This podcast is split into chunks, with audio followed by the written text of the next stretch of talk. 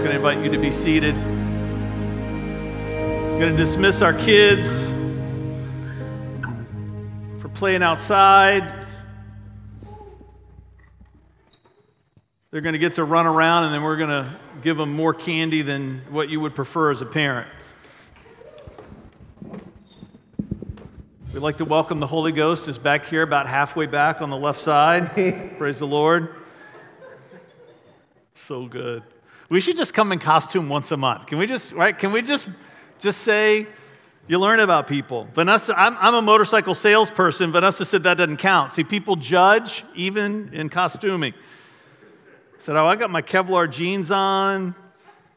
Your motorcycle boots are for riding, but you put your comfy shoes on when you get there. So I'm just, I'm, I'm in the part.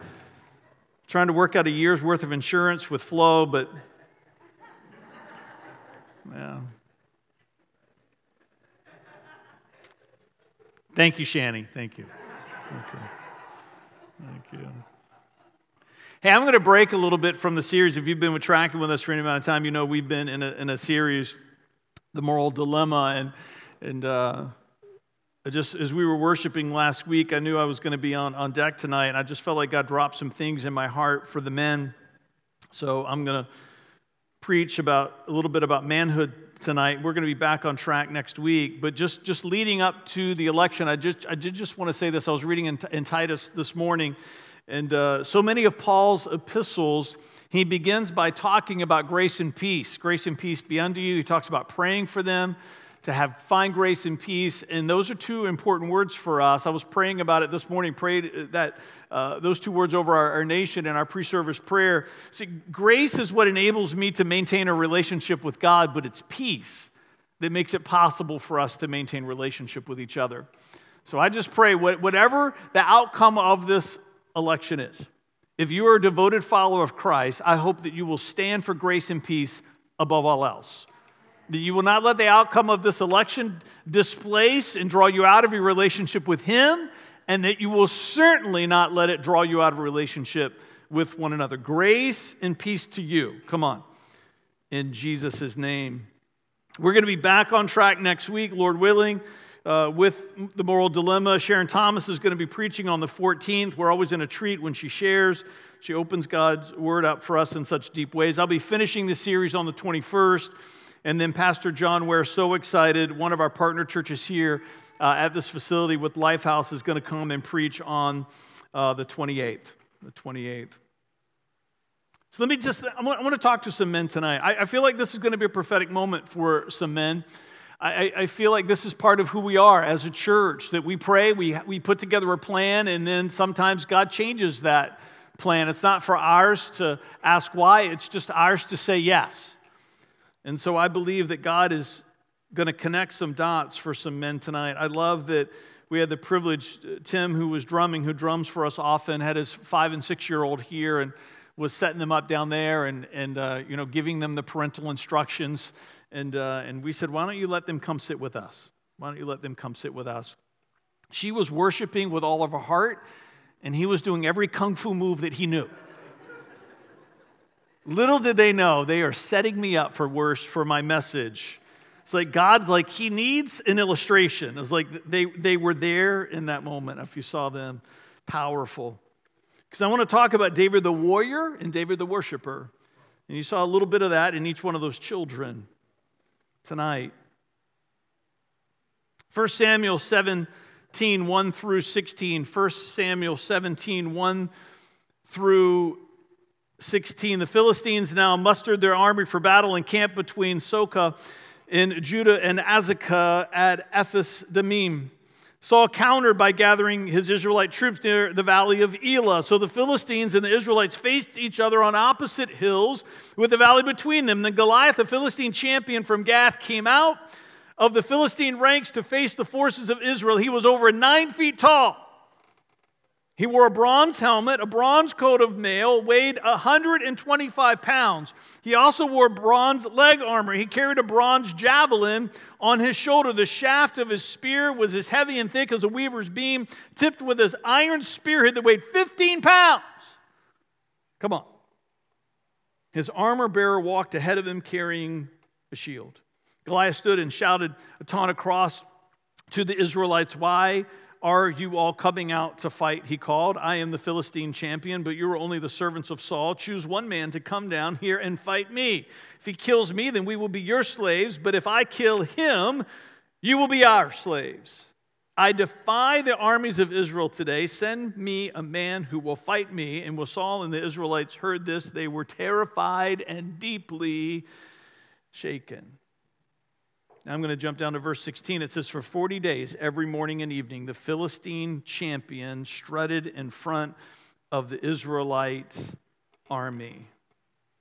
And if you don't know this story, you can find it in 1 Samuel 17. Many of you are familiar with the outcome. This young boy by the name of David, one of Jesse's sons, future king of Israel, slays this giant with a sling and a stone. It's one of the great stories of Scripture. But I think sometimes we forget that David was probably only about 16 years old on the day that he did this. 16. Right? In modern society, we're just trying to get our kids to learn how to drive at 16. Right? Times, times were different then. By the time he killed Goliath, he had already killed lions and bears, just doing regular household chores. I don't know about you, but we had a, a, a chore board in our house, a chalkboard wall. And, and, and, and kids were always, right, trading our kids. If you do this for me, I'll do that for you. They were trading vacuuming, unloading the dishwasher. David's sons were trading killing wild animals in the wilderness. Growing up then was different than it is today. I believe that some of you here, you've read these stories, you're hearing it now, and there's, there's something inside of you as a man that you long to be a warrior that slays. You, you, you want to be perceived as dangerous. It's why we're drawn to movies like Saving Private Ryan, Braveheart, The Avengers, Punisher, Daredevil, James Bond. I, I watched last night The Last of the Mohicans just to get my heart ready for this message. Come on. Right? You just want to stand under a waterfall one time and say to your wife, just stay alive. I'll find you no matter what. We're never going to actually look as good as Daniel Day Lewis, but maybe we can get the speech right. Come on. If you've never read the book Wild at Heart by John Eldredge, you should if you're a man, if you're married to a man, if you are a parent of boys, read that book. It will talk to you about this longing and this desire inside of a man to be dangerous. I know for me growing up, my two heroes were John Wayne and Tarzan. Sunday, on Sundays, Tarzan, Johnny Weissmuller, the former Olympic swimmer, black and white. Anybody as old as me grew up watching that? And if I was not good in church, that was my punishment. I was good most of the time because I wanted to watch Tarzan when I got home later that day. Modern society is civilized, so we learn to slay now in a different way through sports, business, high risk hobbies, traveling adventures. As men, we, we want to conquer. We want to be dangerous. We read these stories like we find in 1 Samuel 17, and something inside of us says, I want to be that warrior. I want to be the, the man that, that rushes past the people who are trembling and afraid and into the fight and do things that others thought were impossible. Our dream is to be that warrior. 2 Samuel 6, starting in verse 12, then King David was told, The Lord has blessed Obadiah. Actually, let me, I'm going to jump up to nine. We've got time. Let me back up to nine. David was now afraid of the Lord and asked, How can I ever bring the ark of the Lord back into my care? If you're not familiar with the story, the Ark of the Covenant, right? This sacred icon of Israel, they're trying to bring it back. It, it's been away. And when they tried to bring it back, they did it in the wrong way. Someone touched it and they died. So now they're afraid of it. He says, How can I ever bring the ark of the Lord back into my care? So David decided not to move the ark of the Lord into the city of David. Instead, he took it to the house of Obed Edom of Gath. It's interesting, isn't it? A little parallel there. If you're paying attention from where Goliath was from. The ark of the Lord remained there in Obed Edom's house for three months, and the Lord blessed Obed Edom and his entire household. Verse 12 Then King David was told, The Lord has blessed Obed Edom's house and his whole household and everything he has because of the ark of God. So David went there and brought the ark of God from the house of Obed Edom to the city of David with a great celebration. After the men who were carrying the ark of the Lord had gone six steps, every six steps. See, one of the things, the mistake that they made last time is they were so excited about bringing the ark back, they didn't follow all the, the, the rules and the laws that were laid out in the Mosaic Law if you're going to travel with the ark. So, so now they're, they're going back and, and now they're keeping in, in with the instructions of the Mosaic Law.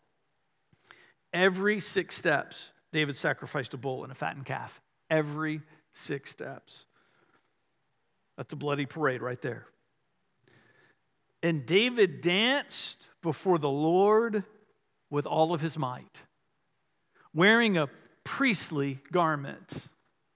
So David and all the people of Israel brought up the ark of the Lord with shouts of joy and the blowing of ram's horns.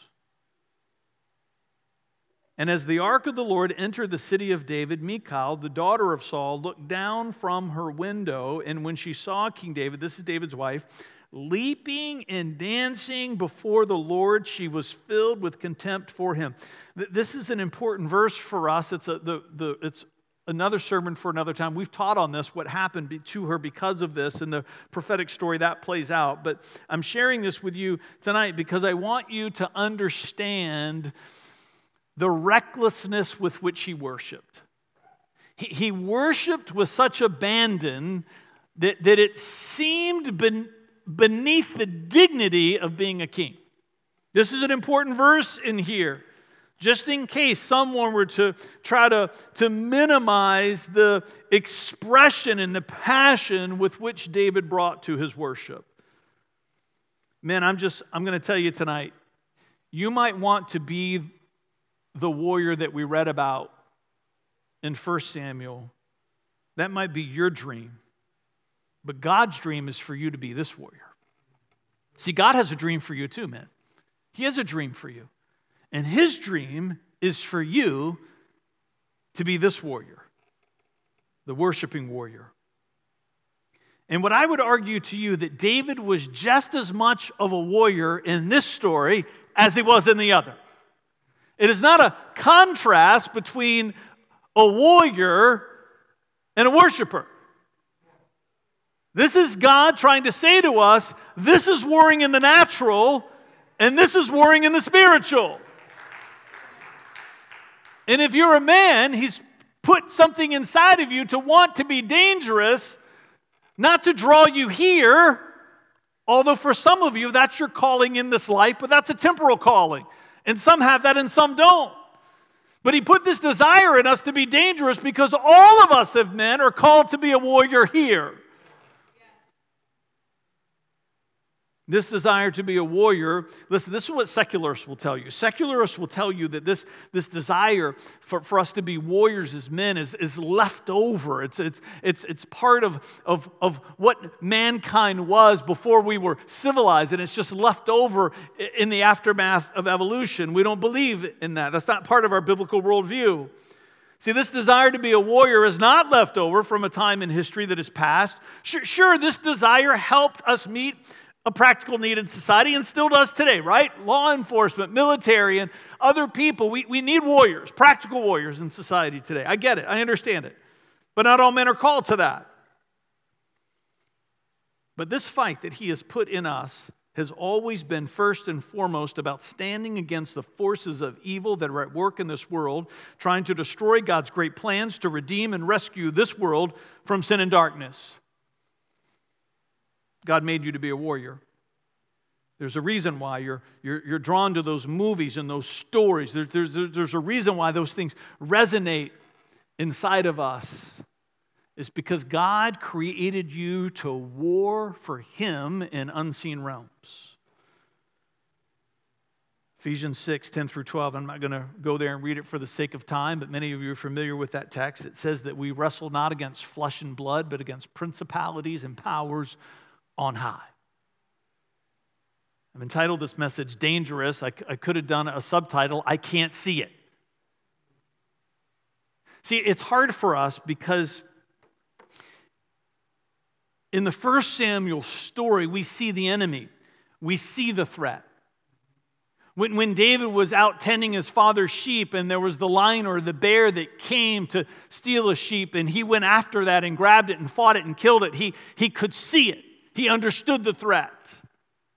So much of Scripture is given to us to talk about this unseen realm, especially in the New Testament, because God knows in the natural we can't see it, but it doesn't mean it's not there. And what I would argue, it's more real than anything in this natural world. Jesus said, Heaven and earth will pass away, but his words would never pass away.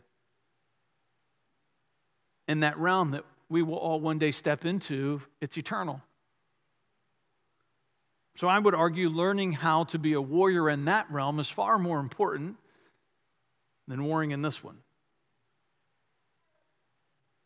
And I want to give you three, man, I want to give you three characteristics that every man should have if you're going to war well in an unseen realm. If you're going to war well, if you're going to be victorious, you, you need these three things. The first one is integrity. Integrity. Every person, whether, listen to me, whether you are a devoted follower of Christ or not, you have a moral code. There's something to be said for what's called universal morality. Every person has at least a baseline of a sense of right and wrong. And if you're a devoted follower of Christ, then, then you should have a pretty strong moral code. And what I would say to you is if you are going to war well, this is where it starts. Because the greatest weapon that the devil uses against you is your own insecurity that he stirs up from your own moral failings. And men oftentimes draw back from the fight for Jesus because they feel unqualified because of the lack of purity in their lives. You've got to honor your moral compass. Did David make mistakes? You better believe he did. Did he make some of the biggest mistakes that are humanly, humanly possible? You better believe he did. But he did not let those mistakes define who he was. When he lost his purity, he fought to regain it. See, there's this, there's this, this powerful parallel between warrior in the natural, right, and warrior in worship. When, when, when they would lose battles, when they would lose ground to their enemy, they would fight to regain it. He did that in his personal life as well. We must also. You've made mistakes, I made mistakes. You got stuff in your story you're embarrassed about, I got story, stuff in my story I'm ashamed of. We will not let those things define us. You've got to move forward and regain the ground that you lose and stop losing that ground. Right? At some point, start winning those battles. Start winning those battles. Fight to maintain your integrity. Honor the moral code. Listen to your conscience.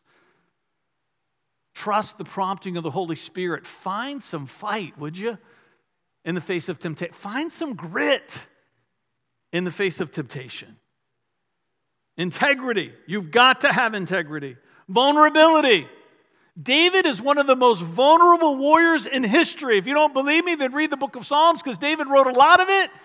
It's one of the most vulnerable books that you're going to read in the Bible. He would continually lay his soul bare before people and other and people and God.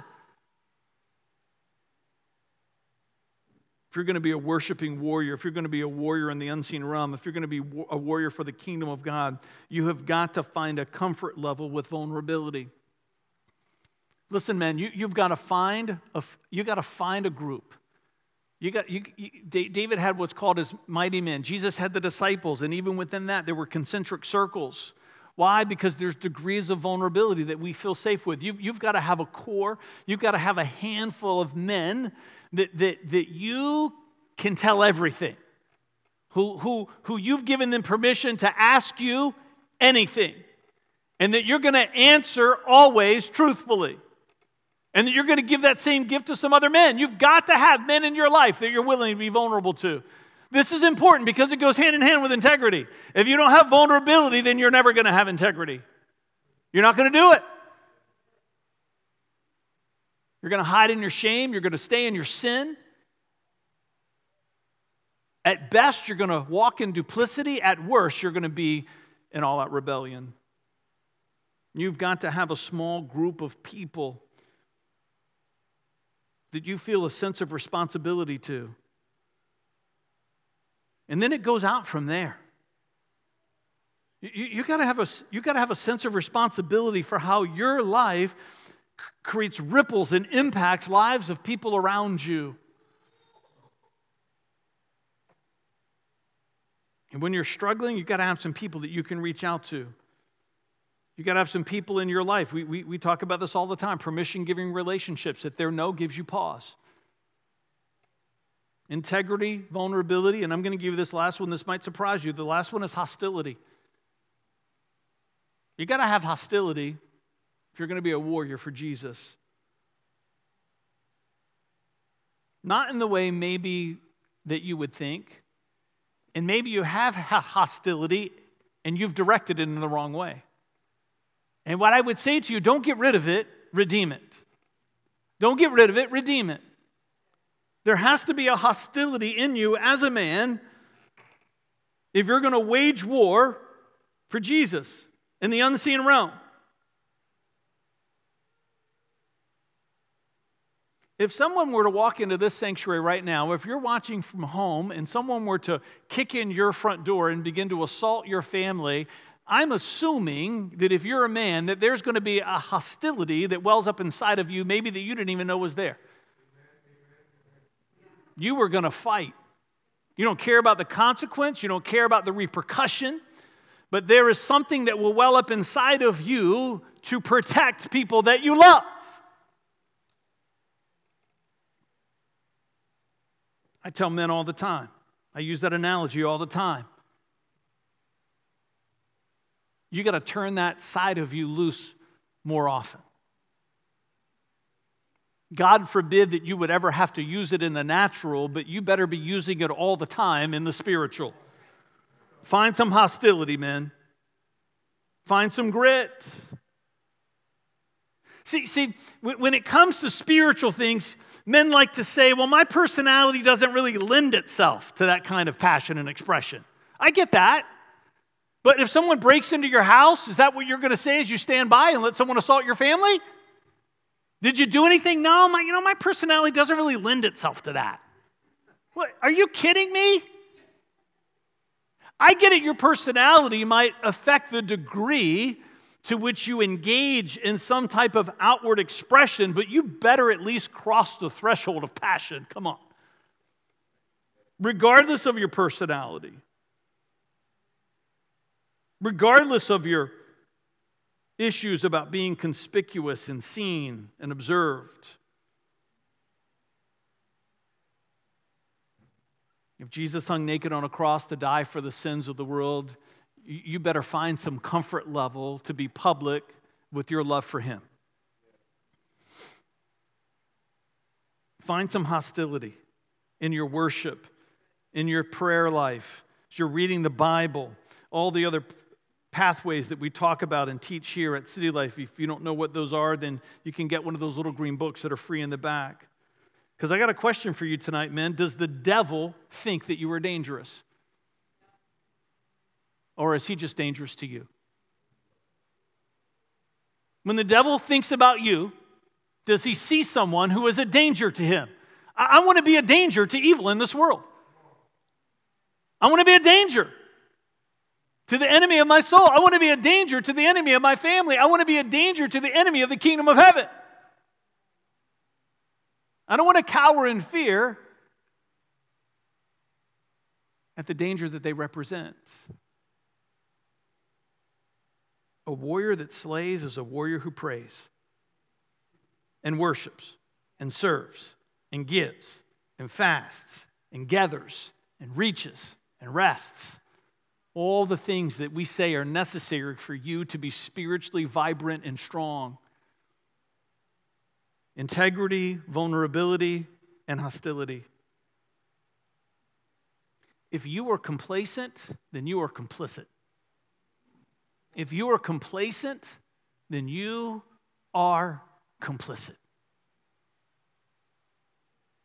There's no neutral ground in this fight against evil in this world. Be counted be spiritually violent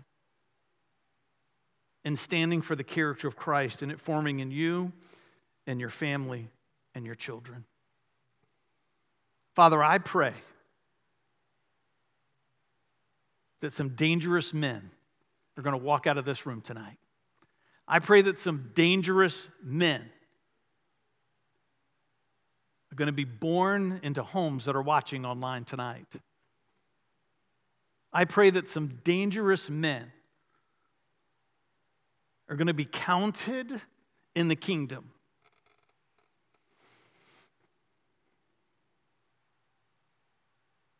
Unashamed. Unashamed. Jesus, of you, how you've called us to live, the morality that you call us to uphold, the virtues and values that you expect us to demonstrate and walk in.